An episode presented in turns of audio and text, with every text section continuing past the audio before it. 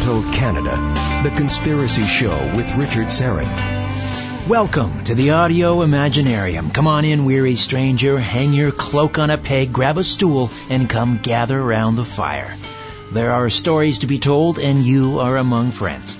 Scott Creighton is host of the very popular Alternative Egyptology Forum on AboveTopSecret.com and the author of The Secret Chamber of Osiris and the Giza Prophecy. Uh, he has a new book out that really dismantles the official timeline of the construction of the Khufu uh, pyramid. And he's waiting in the wings on the line from his home in Glasgow uh, to hang out for the hour. And Rosemary Ellen Guiley, paranormal investigator, joins me in hour two of this transmission. Uh, Ian Robertson is here on the other side of the glass, uh, but no Albert uh, this week. So uh, subsequently, no live stream on YouTube. Uh, the live stream returns next week along with our What's in the Box feature and your chance to win some fabulous Conspiracy Show merchandise. Uh, visit uh, the online store at theconspiracyshow.com and don't forget to subscribe to our YouTube channel. Uh, we've set a goal of 10,000 subs by the end of the year, so please help us achieve that. Uh, despite millennia of fame, the origins of the Great Pyramid of Giza are shrouded in mystery. Believed to be the tomb of an Egyptian king, even though no remains have ever been found, its construction date of roughly 2550 BCE is tied to only one piece of evidence, the crudely painted marks within the pyramid's hidden chambers that refer to the fourth dynasty king Khufu, discovered in 1837 by Colonel Howard Vyse and his team. Scott Creighton is here to throw all of that evidence into serious question. He's an engineer whose extensive travels have allowed him to explore many of the world's ancient sacred sites.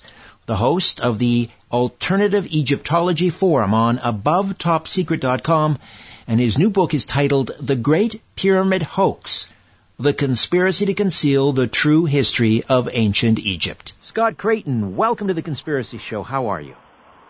I'm very well, Richard. It's uh, good to talk to you. Likewise. And uh, uh, you're in Glasgow, Scotland. What's it like over there tonight?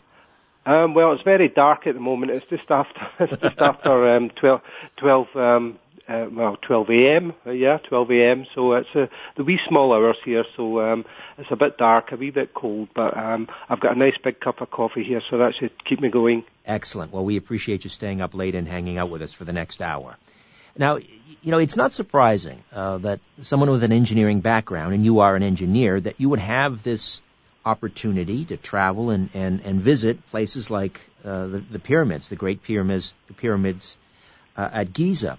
Uh, but I'm wondering how difficult is it for someone, I'm going to say someone on the outside, because the field of Egyptology, it strikes me as being very sort of closed and very cliquish.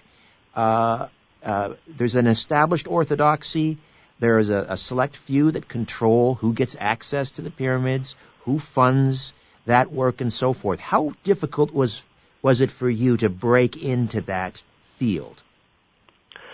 Well, um, I'm still very much outside of that field to a large extent, um, Richard.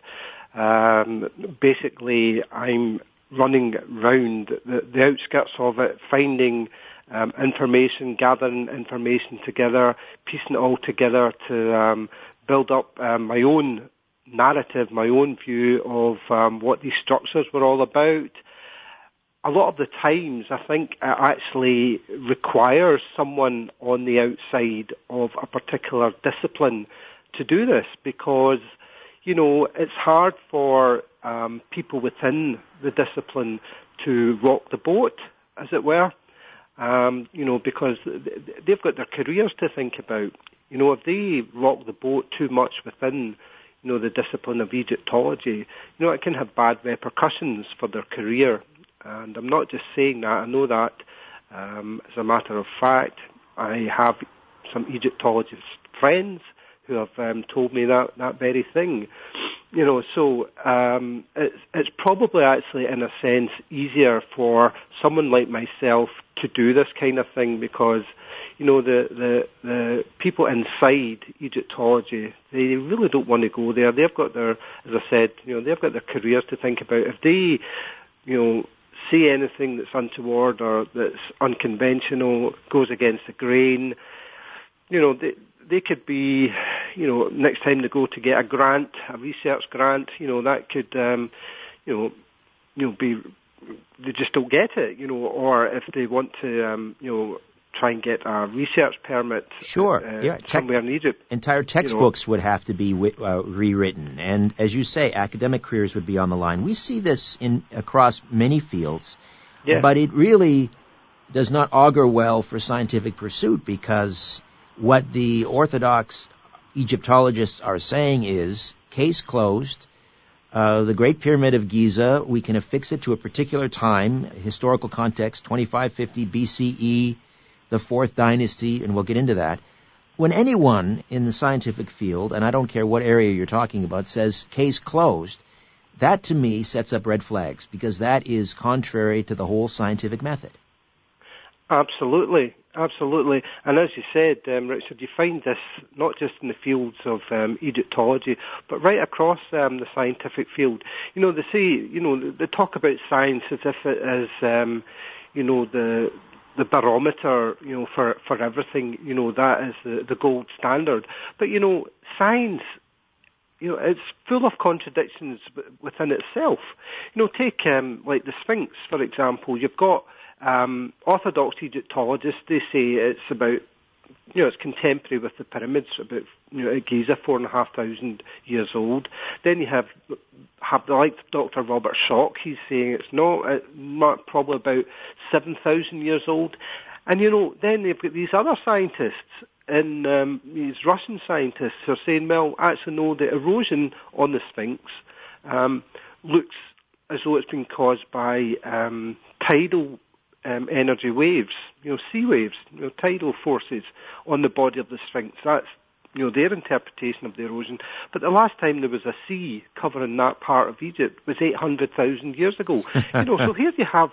That's a big problem. That's a big problem. It's a big problem. You know, scientists can't even agree among themselves. Indeed. Scott Creighton is with us, and the book is The Great Pyramid Hoax, The Conspiracy to Conceal the True History of Ancient Egypt.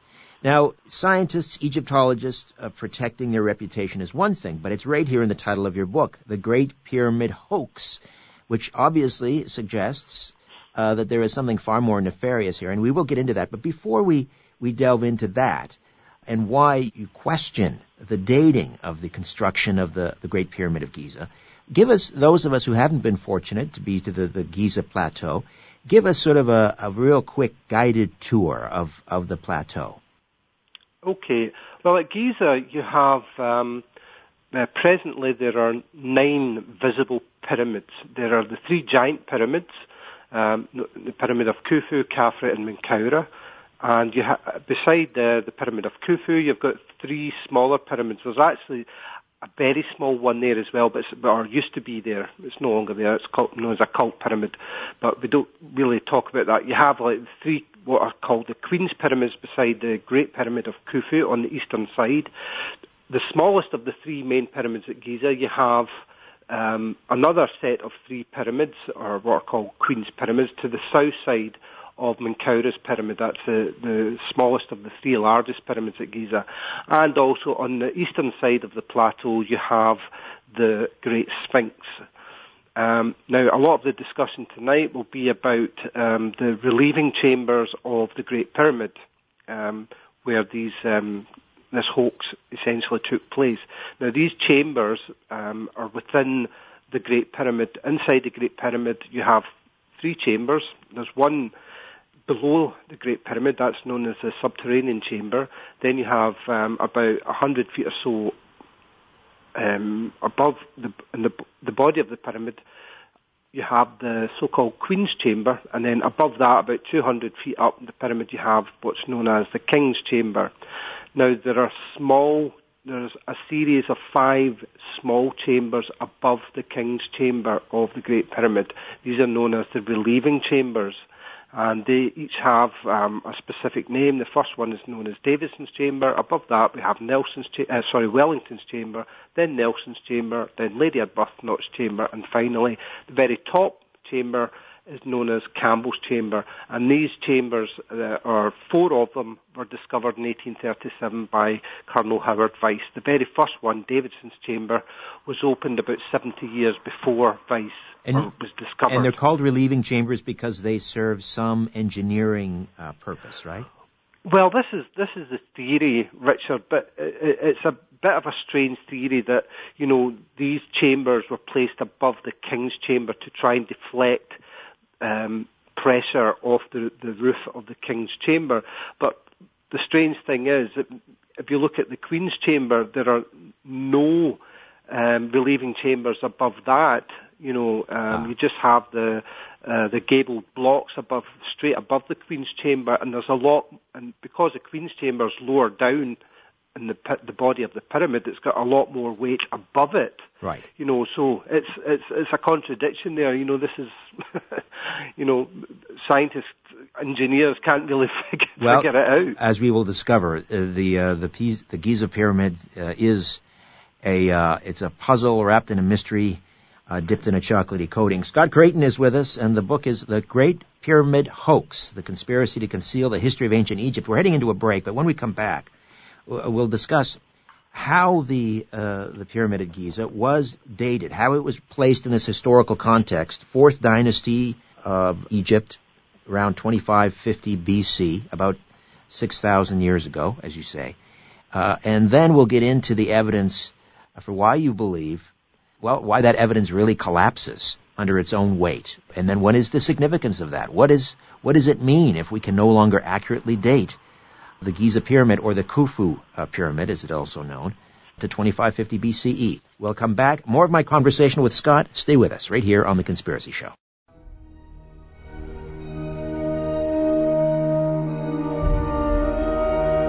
Where there's smoke, there's The Conspiracy Show with Richard Syrett. We are back with Scott Creighton. He's an engineer uh, with extensive travels, which have allowed him to explore many of the world's ancient sacred sites. And he's also the host of the Alternative Egyptology Forum on AboveTopSecret.com. Very, very popular website. And uh, the author of other books, including The Secret Chamber of Osiris and co-author of the Giza Prophecy. He joins us from Scotland. His latest is The Great Pyramid Hoax. Now, um, why or how was the the um, the date of 2550 BCE affixed to the construction of the Giza pyramid? Okay, Richard. What we have to um, um, remember here is that um, Herodotus, the, the Greek historian Herodotus, who lived about uh, two and a half thousand years ago, he mentioned in his writings that the Great Pyramid was um, built by um, Cheops, which um, Egyptologists and linguists have been able to later transliterate into the Egyptian form of Khufu. Yeah, that's okay. the confusing part because a lot of these um, pharaohs had at least four or five names. That's right. Yeah, yeah, and not only that, but you know, you have um, the, the, there's like two Greek names. You know, um, Herodotus calls him um, uh, Cheops, and Manetho calls him Sufis. You know, so there's there's, there's just all this. But they all mean they all meant uh, Khufu. Yeah, they all meant Khufu. Well, you mentioned Herod- you all meant you mentioned Herodotus, and then if he believes the pyramid was constructed in 2550 because he was practically a contemporary. Well, no, um, Herodotus was writing 2,000 years oh, after. 2,000, I, my apologies, 500 BC, you're right. Okay, so 2,000 yeah, years after. Yeah, two and a half thousand years ago, yeah, it says 500 BC. Got it, right. Uh, Herodotus was writing. And, you know, Herodotus is known as um, the, the father of history, but some, some people call him the father of lies. you know, so the, we have to be uh, careful. My wife is, is listening and she's Greek. well, I suppose they had, they had fake news even back then, you know. Right. So, yes, indeed. Nothing you know, has changed.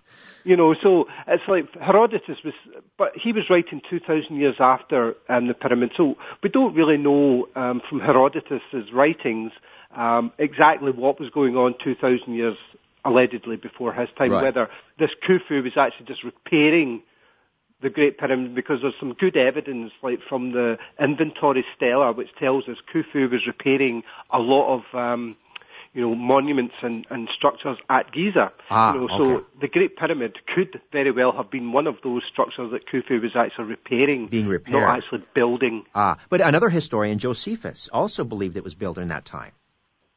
Um, well, this Josephus is um, uh, he's he's taking he's building basically on the, the, the writings of Manetho. Um, you know, so they're all basically kind of um, you know taking um, you know writing from from each other essentially. Right. So it becomes Um, a house of cards. yeah, that's one, right. One, uh, one lie built one on the other. One lie Yeah, built upon just- the other. Yeah, that's right. You know, so um, because Egyptologists were able to, uh, they knew roughly when this guy Khufu lived. It was 2500 BC, four and a half thousand years ago. So because, um, you know, they weren't sure um, for definite if um, Khufu was the builder of this pyramid. It was, it was more really sort of circumstantial evidence based on the writings of Herodotus and so forth. But then, in 1837, Colonel Vyse opens up these sealed chambers, these hidden sealed chambers within the Great Pyramid that hadn't been opened in four and a half thousand years. Right. Okay. Yeah, And he found- blasted. He blasted in there with dynamite. Imagine someone trying to do that today. Well, it was gunpowder. Ah, yeah, gunpowder, dynamite okay. was invented later, I think, Okay. but it was gunpowder. Yeah, he blasted his way into this structure with um, gunpowder, and um, uh, you know, supposedly found the cartouche of Khufu in these chambers painted onto the wall with rough red ochre paint. Right. We need to talk the- about uh, hi- how hieroglyphics are formed and, and what a cartouche is, that oval shape Yeah. around the hieroglyphics. So talk to me about uh, what a cartouche is. Well, a cartouche is um, basically if you imagine um, a, a bullet cartridge. Yeah, that's it, it's cartouche is from the French um, cartridge, Ah. which is um, you know a bullet or shell of a of a bullet. That's the kind of shape of a, a cartouche, and inside it's a distinctive shape, and we, the signs, the hieroglyphic signs inside this um, cartouche shape always represent the name of the king. So the cartouche, when you see a cartouche, you know that's a king's name. Almost like Okay. a royal seal or a coat of arms. Yeah, that's right. Exactly. Exactly that. You know, so when you see the cartouche, you know what you're dealing with. You're dealing with the name of a king. And um, Howard Vyse allegedly found these cartouches inside um, these relieving chambers of the Great Pyramid. Now, let- just uh, let me just stop you there because if we go back uh, maybe a decade and a half earlier than than uh, Howard Vyse, because you mentioned the colonel blasted his way into the chamber at uh, the Great Pyramid of Giza in 1837, and it was only in the 1820s that they kind of figured out how these hieroglyphics worked. Period, wasn't it? Yeah, it was um, uh, Champollion, um, the, the uh, French um, um, philologist um, Jean-Francois Champollion. He um, cracked the hieroglyphic code. Um, I think, yeah, about the 1820s, about 15 years before Vyse went to to Egypt. Um, you know, so you know, we're we're talking about a, a time that's you know, it was very early in the understanding of the ancient Egyptian language. But the thing is, um, the cartouche of Khufu um, was actually known before Vyse went to Egypt, and that's crucial um, for for this forgery to have taken place. Um, the cartouche had been published w- with, you know, the the name um, below the cartouche, Khufu or Sufis, yep. And so Vyse could very well have seen this and known what cartouche to put in these chambers. And and the um, the royal seal, if you will, or the cartouche of of, of the pharaoh Khufu. What what uh, what symbols uh, were involved? Well, there well there are four um, symbols which make up. Um, well, five if you include the cartouche itself. There are four symbols. You have a circle with um, some dashed lines. Um, then you have a, a bird, then a snake or a viper, and then another bird. You know, so um, the circle um, represents K or KH it is. Um, know, like um, CH um, as in like um, Loch. You know, we say Loch in Right, Scotland, the right. CH. It's actually pronounced as in Loch. So it's actually Khufu as opposed to Khufu. But most people just say Khufu. Um, the bird represents the letter U. The viper or the snake represents F.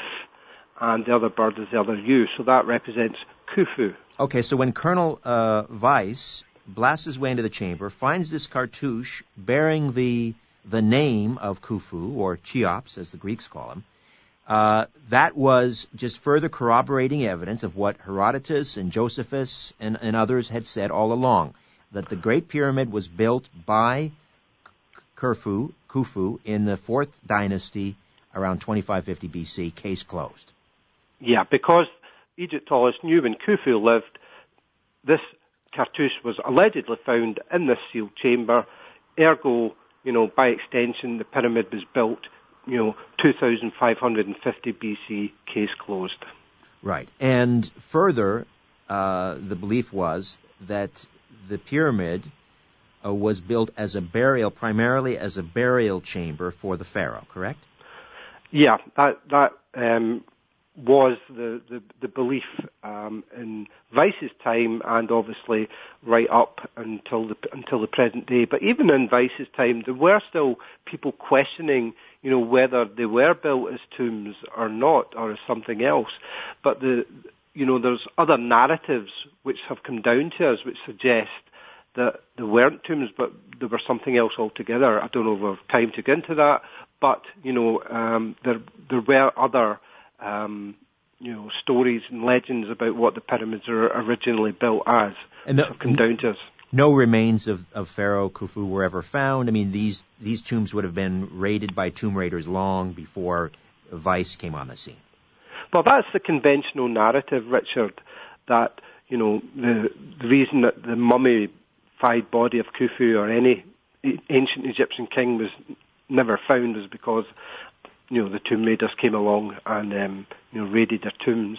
But, you know, it's, it's a crazy thing indeed, you know, of the king's body. The king's body was the most important thing, the most precious thing. It had to be protected at all cost in ancient Egyptian religion because the king had to commune with the gods to make sure the Nile flooded, the crops grew, etc., etc. So protecting the king's body was paramount to the ancient Egyptian religion. So ask yourself the question, why would they then go and build the most massive advert to where the king's body was, you know, that's ever been built in, in humanity? You know, this, this pyramid is nearly 500 feet tall. You know, it's like an advert to every tomb raider in the land. Here it is, guys, come and get the booty. Right, right. I mean, has, uh, just a slight side road here, but has, have the remains of any pharaoh, whether we're talking Tutankhamun or Ramses, have any of them ever been located inside a a king's chamber in a pyramid? No. Never.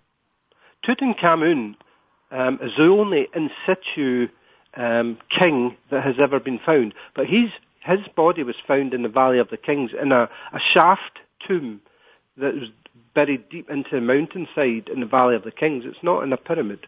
He's the only one that's ever been found, a king's body in situ, in its you know original in situ state, undisturbed state.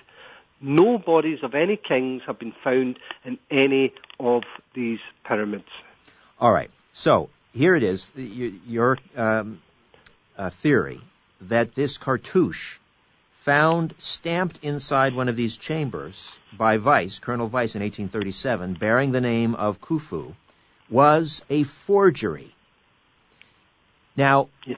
others had before you, uh, most notably, of course, Zecharia Sitchin, who's very familiar to people uh, listening to this program, almost 40 years ago, uh, or maybe about uh, maybe more more than 40 years ago, in the Stairway to Heaven, was making a similar claim. Talk to me about what Sitchin was saying about this cartouche. Okay, um, this was, uh, I think it was his, uh, you're right, uh, his Stairway to Heaven, which was 1980, so that's what, about 37 years ago. Um, Sitchin essentially claimed that the marks that Colonel Vyse claimed to have discovered in these chambers were forgeries. Um, now, this this claim only formed a very small and minor part of Sitchin's broader work.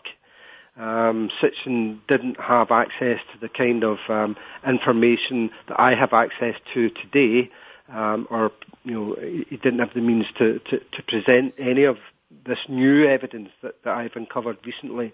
But you know, Sitchin did raised some valid points in his um, um, research, the first thing he raised was that Davison's chamber, this is the very first of these relieve, relieving chambers.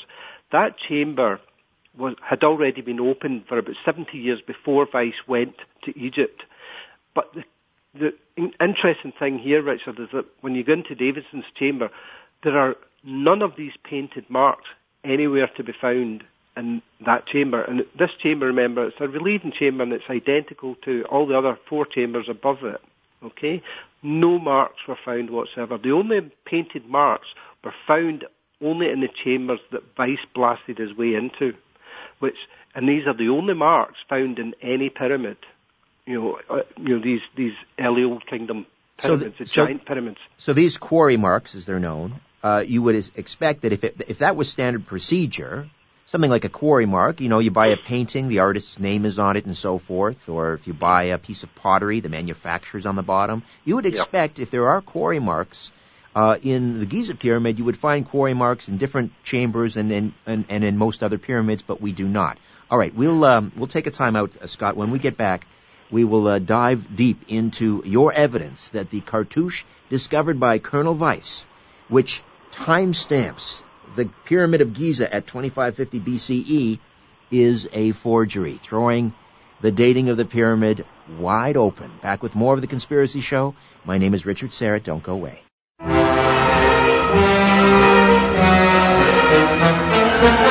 Keeping an eye on the New World Order. This is The Conspiracy Show with Richard Syrett. We are back with Scott Creighton, engineer and also the host of the Alternative Egyptology Forum on AboveTopSecret.com. And his latest is The Great Pyramid Hoax, The Conspiracy to Conceal the History of Ancient Egypt. So, have you been into the King's Chamber? Have you seen the cartouche for yourself? Scott? I've been inside the King's Chamber, Richard, but unfortunately I did not have permission to get into the relieving chambers above the King's Chamber where these marks are. You really, really need um, real difficult permit to get into these upper chambers, and it's a very, very difficult journey through the narrow shaft that Vyse made. That's curious. You uh, would think that, you know, the King's Chamber would be sort of the holy of holies, and you would think it would be more difficult to get in there, and yet these relieving chambers where these cartouches are stamped, that is more difficult to gain access to. I don't know. Uh, maybe I'm paranoid. It sounds suspicious to me.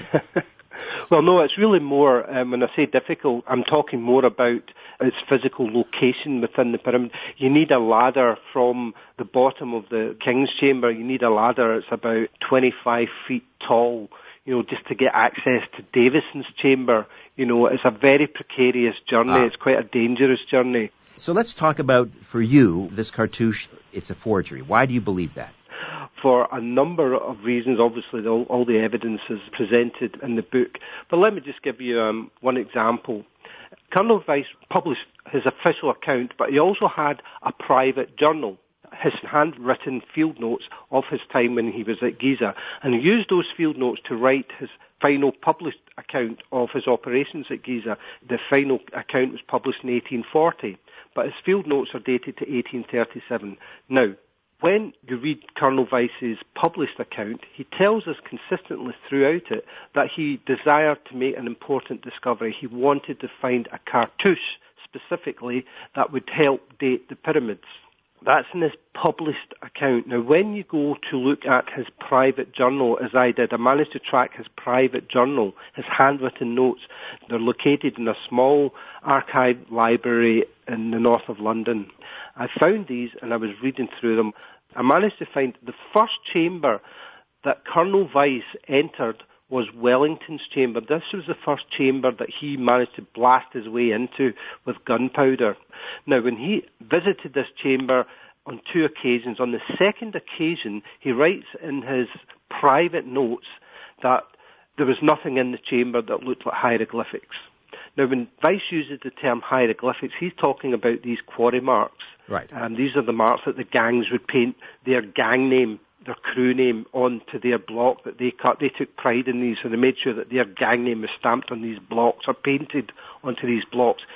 So Vyse tells us there was nothing in this chamber, Wellington's chamber, that looked like that. And then three years later, we find in his published account of the very same night, Richard, the very same night, remember this guy's wanting to find a cartouche. He writes in his published book, on this night we found the quarry marks. In Wellington's chamber. In Wellington's chamber. The same, same chamber night. that he said he found nothing in earlier. Yes.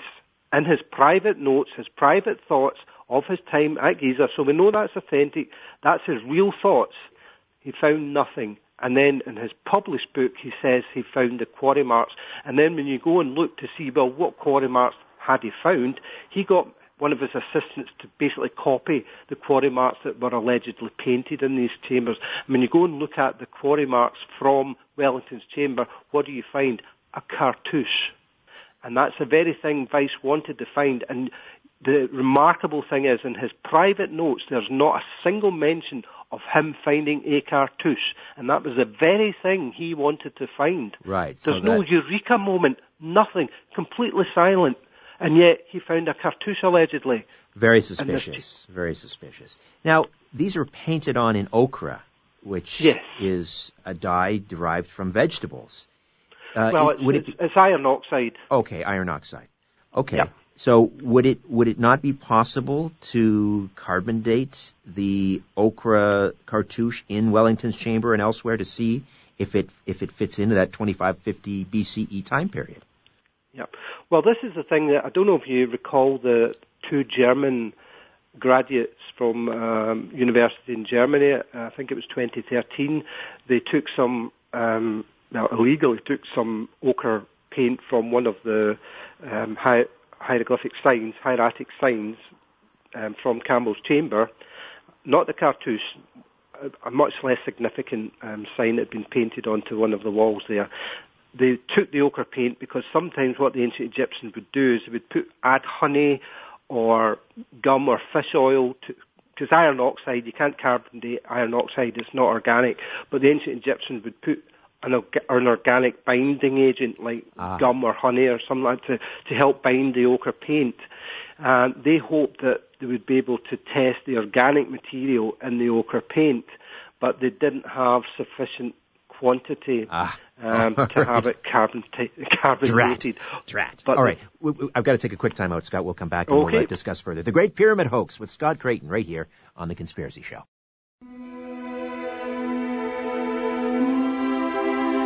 Question everything.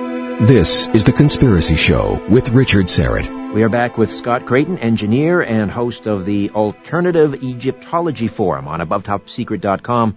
And his latest book is The Great Pyramid Hoax, a conspiracy to conceal the true history of ancient Egypt. Earlier, uh, Scott, we were talking about the uh, the two German lads who uh, snuck into the chamber, I guess, and scraped away some of the iron oxide on the cartouche in hoping they were hoping to carbon date it, but there wasn't enough binding material, gum or resin or honey, in order to obtain, you know, an accurate carbon dating. So, uh, that's a dead end.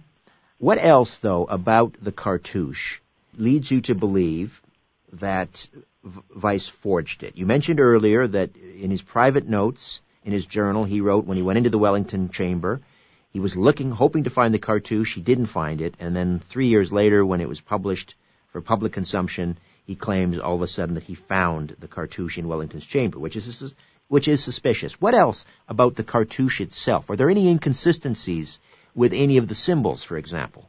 Oh yeah, oh absolutely, absolutely. Um, Richard, what you find, um, particularly in, in, right across, there was something like um, I think it was about six cartouches found in all throughout these these various chambers. And what you find is when you do an analysis of the actual signs used, because what you have to understand is that hieratic um, writing is just a hieratic script is basically just hieroglyphics that are painted as opposed to being carved. Okay, hieroglyphics are carved, hieratic is painted or, or written. Okay, now what you find is that over time, at the beginning, hieratic script was very much like you know the actual hieroglyphics, but over time the hieratic script changed, it evolved, it became ever more simplified for speed of writing. It was basically the everyday writing that the ancient Egyptians would use as this hieratic script. And as I said, over time it would change, it would vary, and eventually it would come into what is known as demotic script, which is basically bears no resemblance to hieroglyphics whatsoever. So we've got this, this change and we know roughly when these signs evolved and changed from one into the other into the other. Now what you find when you look at the signs in these cartouches is that many of them are from dynasties that are much later, from the 11th, 12th, or from about the 8th to the 12th dynasties. You know, that's long after the 4th dynasty. So there we have, you know, you know, unless the ancient Egyptians, you know, had a time machine to get into the future to see what these signs would look like, you know, you know, several hundred years down the road, and come back, and you know, it's just it's just nonsense. Not only that, but you know, so you've got anachronistic signs being used within the cartouche. You've also got the cartouches being written um, horizontally.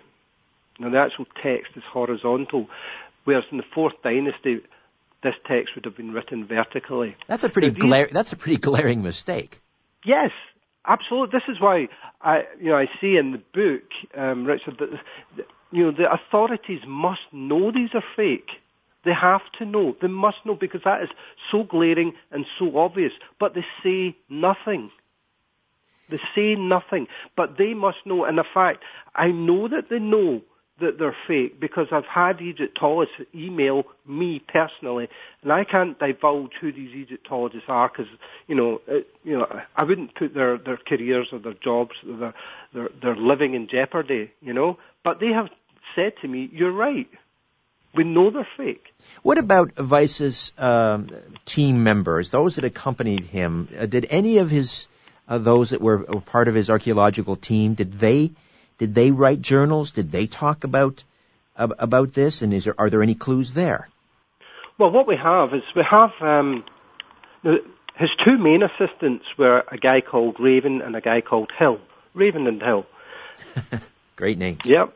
Now these two guys um, uh, are, are mentioned by another guy called Humphreys Brewer. He was an eyewitness to this forgery.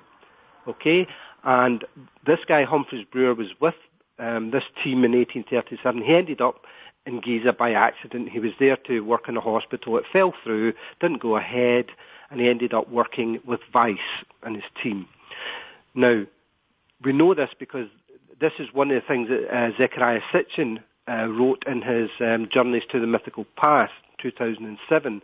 Um, a chap by the name of Walter Allen got in touch with uh, Zecharia and explained this to him that his great grandfather, um, Humphreys Brewer, had worked with Vyse at the pyramids and saw this forgery taking place. So we've got that testimony that's been handed down, and he basically says that Mr. Raven and Mr. Hill were um, repainting some faint marks, but also painting new marks. Ah. Aha. You know, That's so pretty damning. That's pretty damning stuff. Yeah, so we have we have an eyewitness as well. You know, from you know um, this Humphreys Brewer who saw Raven and Hill. But not only that, in Vyse's journal, in his not his published book, because he's not going to put this kind of stuff in his published book. This guy Brewer isn't mentioned in his published book because he basically accused Vyse of you know, um, this forgery. So Vyse is not going to be writing about Humphreys Brewer. This is why this guy's name is missing in Vyse's published account. But if you look at his private account, I've seen a few examples of what appears to be, remember I said at the top of the program, his handwriting is really, really difficult to read, but there, there does look like a few examples of the name Brewer being mentioned in his private notes. But in his private notes, he actually writes he actually writes this for Raven and Hill. You know, um, these are the marks. This is the cartouche that I want um, to be placed in Campbell's chamber. That I want to be placed. That he wants Raven and Hill to place in Campbell's chamber. Well, I mean, right there, that's an admission of guilt. It's it's in the guy's diary. Now, it's not in his published book, of course. He's not no, going to put no, that in his published book. Uh, I'm, I'm surprised that his private journals survived the fire. Uh, they weren't destroyed um, because that he's basically damned his. You know, it's pretty damning evidence. Yeah, it's damning evidence. But the thing is, Um, you know, you hold on to diaries or your personal stuff. You know, in 1837, you know, it's like maybe he did plan to get you know rid of it. Maybe he did plan to to burn these pages. Who knows? But maybe he died the day before he did it.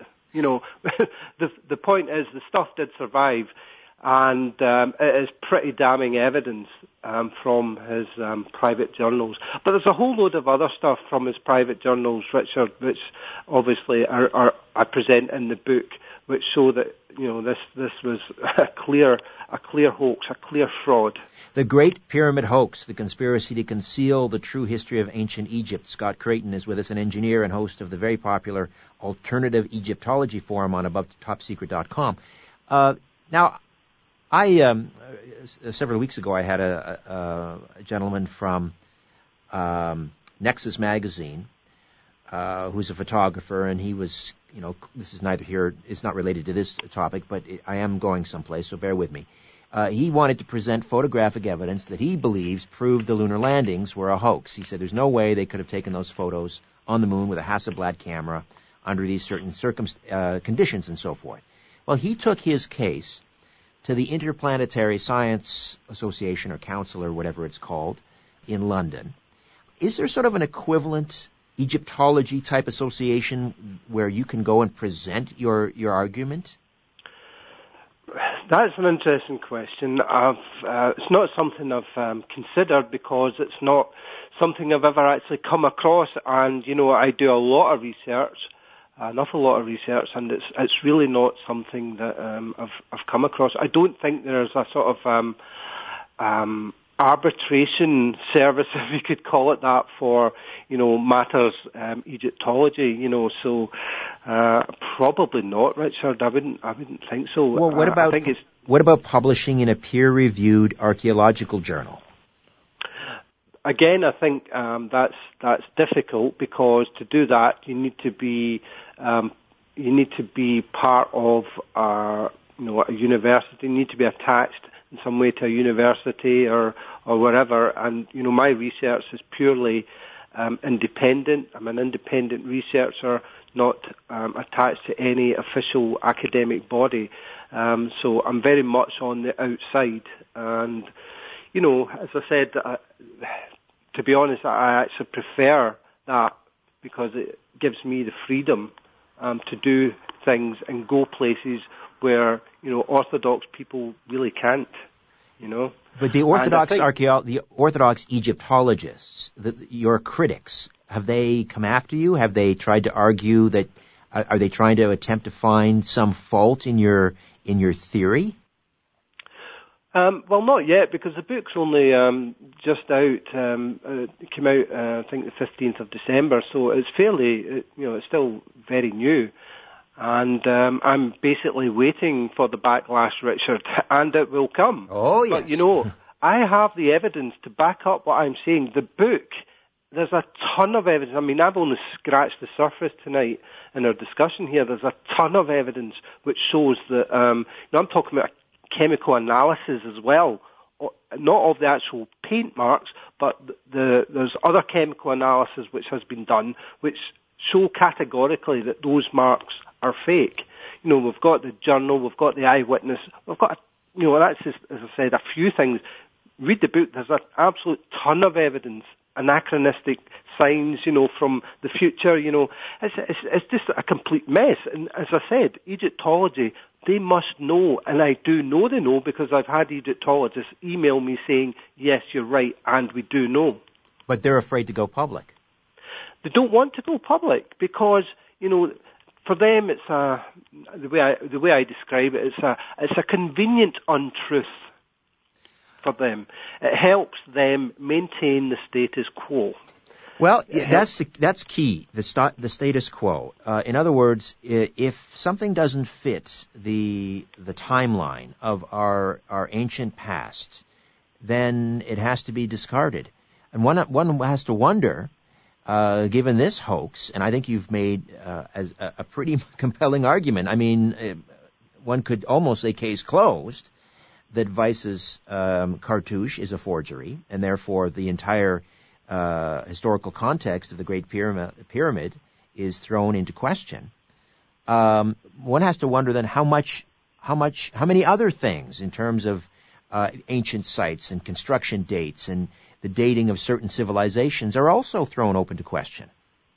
Well, yeah, um, exactly. You know, this this places you know a big, big question. This reopens the case of the Great Pyramid.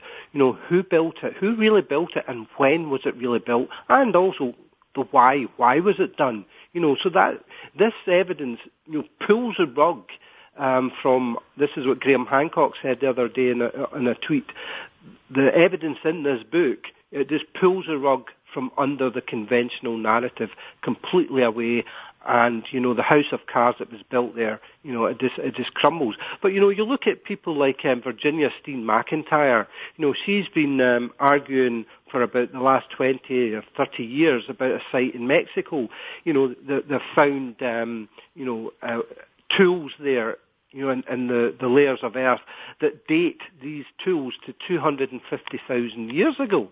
But, you know, science, no, that's impossible. That, that just has to be wrong. You know, they're not even accepting their own science.